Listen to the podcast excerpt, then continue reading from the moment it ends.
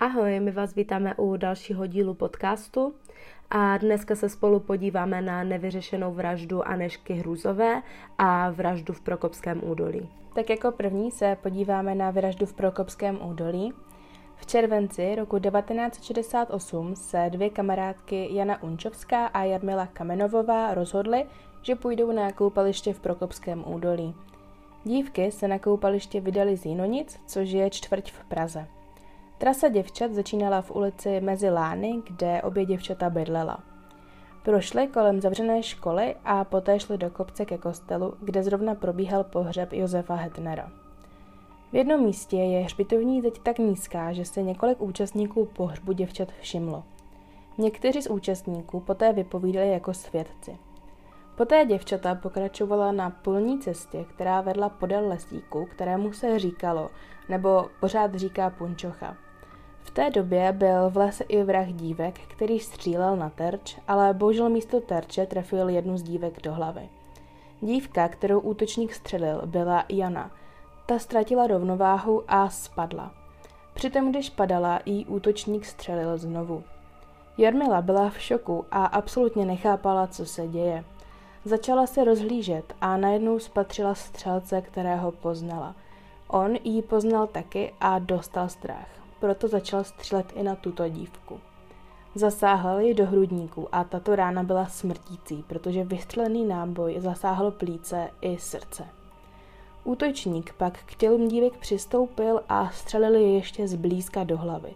Nazvala bych to takovou ránou pro jistotu vraha, nebo možná i ránu z milosti, aby dívky netrpěly. Poté těla odtáhl ke srázu, ze kterého je svalil dolů. Byl večer a dívky stále nebyly doma – takže se o ně rodiče začali bát. Rodiče se zprvu ptali kamarádu dívek, jestli o nich něco neví. Ti však nic nevěděli, jen řekli, že dívky ten den na koupališti vůbec nebyly. Obrátili se tedy na policii, kde nahlásili, že jejich dcery se ještě nevrátily domů a nebyly ani na místě, kam tedy původně šly. Jenže policie s tím nic nedělala a rodičům sdělila, že mladé dívky se takto často toulají po nocích. Logicky, žádný rodič by nečekal a tak rodiče společně se sousedy dívky začali hledat. Rozhodli se jít trasou, která vede ke koupališti a kolem 11. hodiny večerní našel jeden z otců těla dívek. Nález těl byl ohlašen na policii a 9. července roku 1968 proběhlo ohledání místa činu i pitva. Dívky byly nalezeny částečně obnažené, ale při pitvě se prokázalo, že nebyly sexuálně zneužity – Částečně obnažené byly asi proto, že je pachatel odtáhnul k tomu srázu, ze kterého poté dívky shodil dolů. Pro představu jedna měla vyhrnuté šaty a druhá triko.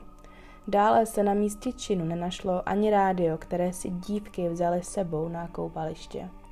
František Zenker byl podezřelý od začátku, ale v té době přišli rusové, takže případ zůstal takzvaně vyset 12 let okolí místa, kde se to stalo, se i rádoby tlačilo nebo právě stříleli vojáci, takže pro místní nebylo nic zvláštního slyšet střely. Někteří svědci ale uvedli, že právě ten osudný den slyšeli sérii výstřelů, která netrvala déle než minutu a jednalo se o 6 až 8 ran. Právě jak jsem říkala, v té době zde byli rusové, takže místní si mysleli, nebo i policisté si mysleli, že dívky má na svědomí právě nějaký ruský voják. 9. července byl Zenker poprvé vyslechnut, protože svědci uvedli, že ho viděli potulovat se údolím se zbraní, jenže domovní prohlídkou nebylo zjištěno vůbec nic podezřelého, tedy nebyla nalezena zbraň.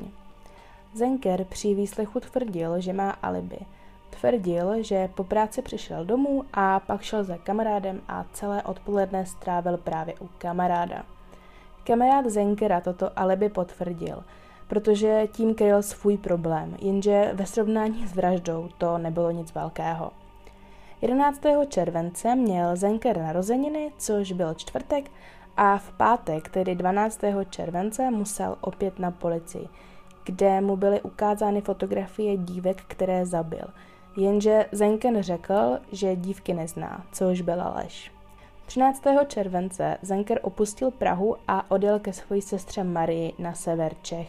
Sestře řekl, že přijede, protože potřebuje na nějaký čas z Prahy vypadnout. Po týdnu, co byl u sestry, šel s jejím přítelem na pivo a trošku se rozpovídal. Schmidt, což byl přítel Marie, vypověděl po letech, že se spolu se Zenkrem bavili právě o vraždě v Prokopském údolí. Schmidt také vypověděl, že Zenker o tom mluvil, jako by u toho byl. Říkal například, že jedna dívka byla mrtvá hned. Při cestě domů se Zenker zmínil, že dívky zabil a taky zmínil jejich křesní jména i příjmení. Z policejního spisu taky vyplývá, že policie v souvislosti s tímto případem vyslechla stovky lidí, mezi nimi lidi, kteří se v době vraždy pohybovali v okolí místa činu, ale i lidi z okolí děvčat, například jejich spolužáky. Zajímavostí je, že policie měla zaměřeno na 300 kriminálně závadových osob. Pátralo se dokonce i po střelné zbrani. Experti tvrdili, že zbraň, ze které se střílelo, pocházela ze série 6000 kusů pistolí, které měly sériové číslo 700 1010 až 700 016. Zbraně se prověřovaly kus po kusu, ale i tady byl problém, protože některé již byly sešrotovány mimo území České republiky, nebo teda Československa, a nebo byly odcizeny. V srpnu Československo obsadili vojáci z přátelených armád a začaly přibývat zločiny. V listopadu 1968 bylo pátrání po pachateli přerušeno, což znamená, že vrah zůstal neznámý. Policisté se ale k tomuto případu vraceli. Například v lednu 1973 byla spuštěna akce s názvem Transistor. Jejímž smyslem bylo najít rádio, které si dívky vzaly s sebou, ale nebylo nalezeno na místě činu. Jenže tato akce byla bezvýsledná. 15. března 1974 byl František Zenker předveden na policejní služebnu v Praze v souvislosti s asi týden starým přepadením pošty v Těšnově, při kterém přišel o život Jiří Velíšek. Kriminálka prověřovala fakt, že Zenker nelegálně drží zbraň a tak prohledala jeho zahradní chatku právě v Prokopském údolí, kde však zbraň nenašli ale našli mapu, kde bylo vyznačené místo, kde byly dívky zavražděny. Proto byl výslech Zenkera poté zaměřen hlavně na vraždu dívek v Prokopském údolí. Zenker se přiznal a druhý den jel s policisty do Prokopského údolí, kde proběhla rekonstrukce. No, jenže rekonstrukce neproběhla tak, jak vyšetřovatelé předpokládali. Zenker se s policisty neshodl na směru, ze kterého měl střílet – ale přitom mluvil pravdu.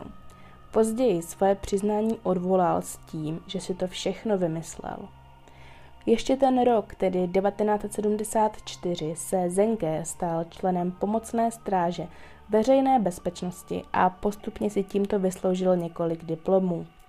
O dva roky později, tedy v roce 1976, zanechal neznámý pod kamenem na místě činu útržek papíru, na kterém bylo napsané – Kítku vám posílá nezná i. Takhle to tam bylo opravdu napsáno. Jenže z tohoto vzkazu nemohli experti určit nebo nemohli prohlásit, že je to rukopis právě Zenkera. V roce 1980 získali vyšetřovatelé svědectví Schmidta, o kterém jsem již mluvila. Kriminalisté začali znovu prověřovat Zenkerovo alibi. Podle času se totiž ukázalo, že vraždu mohl stihnout.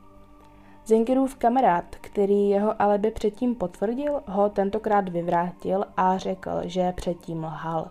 Zenker k němu nepřišel odpoledne, ale až v podvečer. 12. listopadu 1980 byl František Zenker odvezen z práce policií na stanici. Opět a zase byl vydán rozkaz, že s ním nikdo nesmí mluvit při převozu. Zenker opět začal vypovídat, tentokrát už ale přesněji. Proběhla opět rekonstrukce na místě činu, tentokrát bez chyb. Zenker určil přesné místo, kde byly dívky zastřeleny a bylo to s přesností na jeden metr. Popsal směr střelby a směr, kterým těla otáhl ke svahu. Když Zenker prováděl rekonstrukci na figurínách, sedl si na pařez, dal si ruce přes obličej a rozplakal se.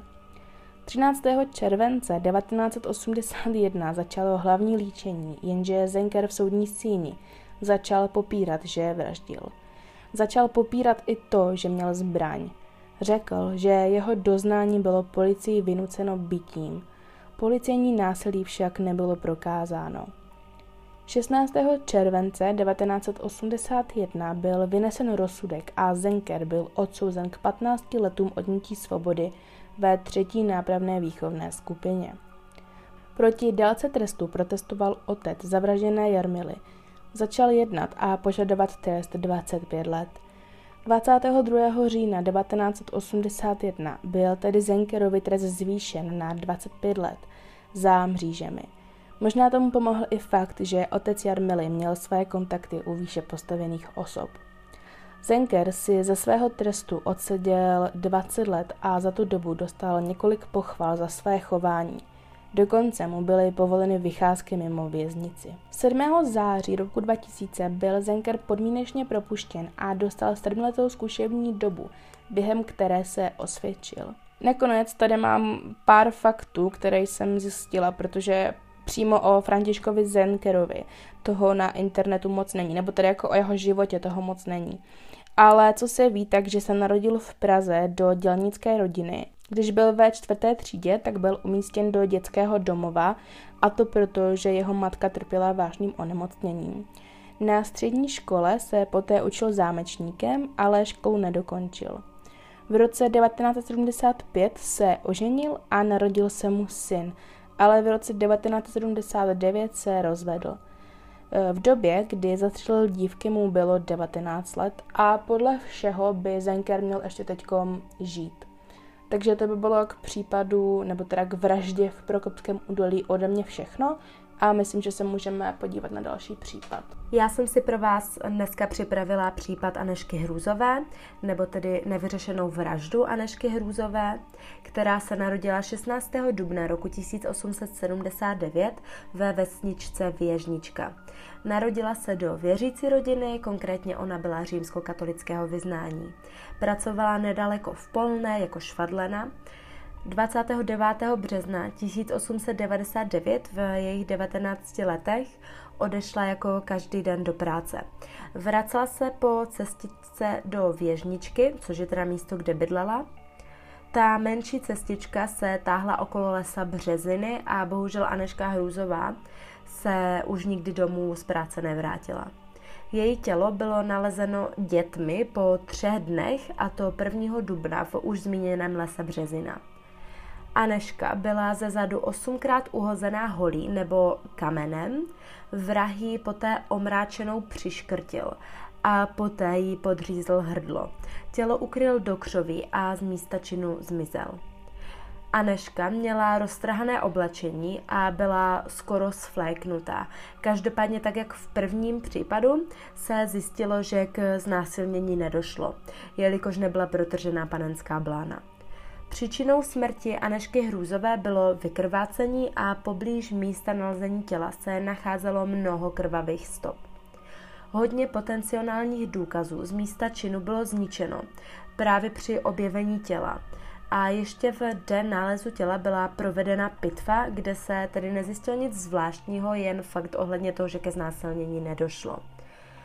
Při zakloněné hlavě je rána 8 cm dlouhá, 5 cm široká s ostrými okraji. Z rány na krku vyčnívají nad dolním okrajem přeříznuté hrtanové chrupavky. Toto stálo v pitevní zprávě doktorů. Tělo zavražděné 19-leté Anešky bylo pohřbeno u kostela svaté Barbory v Polné a místo její vraždy a pohřbení se staly místy mnoha připomínkavých akcí, například neonacistů. Vrah Anešky Hrůzové nebyl nikdy dopaden. Za její vraždu byl nejspíše neprávem obviněný žid Leopold Hilsner. Při jehož obvinění z vraždy se spekulovalo, že došlo k rituální vraždě. Leopold Hilsner se narodil 10. července roku 1876. Byl židovského vyznání, pocházel z chudé rodiny a polského geta. Práci neměl, živil se především žebráním. V době vraždy Anešky mu bylo 22 let. Tělo bylo nalezeno, jak jsme si už uvedli, 1. dubna ráno, což v té době vycházelo na takzvanou Bílou sobotu, což je den před velikonoční nedělí. Velikonoce tehdy s hodou náhod vycházely na konec židovského svátku s názvem Pesach. Pesach je jedním z nejdůležitějších židovských svátků a díky tomuto faktu se mezi lidmi začala šířit domněnka, že došlo k oné rituální vraždě. Ono totiž podle nějaké určité pověry mělo dojít k prolití krve nevinného. Proces byl zahájen 12. září u Krajského soudu v Kutné hoře. Mnoho svědků vypovídalo, že právě Leopold byl 29. dubna viděn poblíž místa nálezu těla. Tento případ byl v té době hodně známý, takže se zde sešlo opravdu hodně lidí i médií, kteří se ani nevešli do soudní síně a velká většina byla přesvědčena o vině Leopolda. Na vynesení rozsudku dále lidé čekali například pod okny soudní síně. Významnou roli v tomto procesu sehrál také právní zástupce matky zavražděné Anešky, Karel Baxa, který se později stal pražským primátorem. Na základě nepřímých důkazů byl Leopold Hilsner odsouzen za spoluúčast na vraždě k trestu smrti. On sám se jednou dokonce údajně pod nátlakem spoluvězňů ve věznici k vraždě doznal a označil dva své údajné spolupachatele. Každopádně později své přiznání odvolal a ani účast dalších dvou osob u vraždy nebyla nějak prokázána. Na Hilsnerovu obranu se jako jeden z mála postavil také profesor Tomáš Garik Masaryk, který označil rituální vraždu za pověru, za což si vysloužil velkou nenávist veřejnosti v té době. Po jeho protestech proti rozsudku a na základě dalších znaleckých posudků byl verdikt 25. dubna roku 1900 zrušen a případ byl soudem ve Vídni vrácen k novému projednání. Za svou obhajobu tehdy fakt nenáviděného Leopolda si Masaryk vysloužil posměch a odsudky od společnosti i velké části svých studentů. Každopádně Masarykovi tehdy ani tak nešlo o samotného Hilsnera, jako o to, aby celý tento případ nebyl vnímán jako rituální vražda. V novém procesu u Krajského soudu v Písku v říjnu 1900 byl navíc ještě k tomu, ale Hilsner obžalován navíc ze spoluúčasti na vraždě další dívky. Tou byla Marie Klímová z Horní věžnice. Ta byla zavražděna, nebo spíše její tělo zmizelo už dva roky předtím, než byla zavražděna Aneška. Její tělo bylo nalezeno právě poblíž místa, kde se našlo tělo Anešky. Leopold Hilsner byl 14. listopadu 1900 znovu na základě několika nepřímých nebo údajně dokonce vymyšlených svědectví odsouzen za spoluúčast tentokrát na obou vraždách k trestu smrti na šibenici. Rozsudky ale neuznali motiv vraždy za náboženský, ale za motiv sexuální. I když podle lékařských posudků, které měl soud dokonce k dispozici, netrpěl Hilsner žádnou sexuální úchylkou a taky vlastně bylo u pitvy zjištěno to, že Aneška Hruzová byla stále panna. V červnu roku 1901 císař František Josef I. prominul trest smrti císařskou milostí a proto byl nejvyšším soudem trest Leopolda Hilsnera zmírněn na trest doživotí. 17. června roku 1901 byl Leopold tedy převezen z písecké věznice do Prahy na Pankrát, kde bývala mužská káznice. Po 18 letech vězení byl Hilsner 24. března roku 1918 spolu se velkými zdravotními problémy propuštěn na základě milosti, kterou mu udělil Karel I. Na svobodě žil ve Velké Meziříčí, Praze a Vídni, kde se ve 20. letech živil jako podobný obchodník pod pozměněným jménem Heller. Finančně ho v tu dobu podporovala vídeňská židovská obec i prezident Masaryk. Hilsner zemřel ve věku 51 let v Rothschildově nemocnici. Pardon za špatné přečtení názvu, pokud jsem ho přečetla špatně, omlouvám se. Pravděpodobně na rakovinu tlustého střeva. Hodně autorů, například Jiří Kovtun nebo Bohumil Černy, se tímto případem zabývali koncem 20. století. Oba tvrdili, že důkazy o Hilsnerově vině nebyly zdaleka dostačující a že také spochybňují některá svědectví. Existovala také velká řada dalších podezření, kdo by o ním vrahem Anešky mohl být. Údajně jim mohl být Aneščin bratr, Jan Hrůza. Jan Hrůza byl podle mnohých zdrojů spolubydlící právě Leopolda Hilsnera a den před vraždou se s Aneškou pohádal kvůli věnu. On se prý v roce 1943 na smrtelné posteli k vraždě své sestry dokonce přiznal.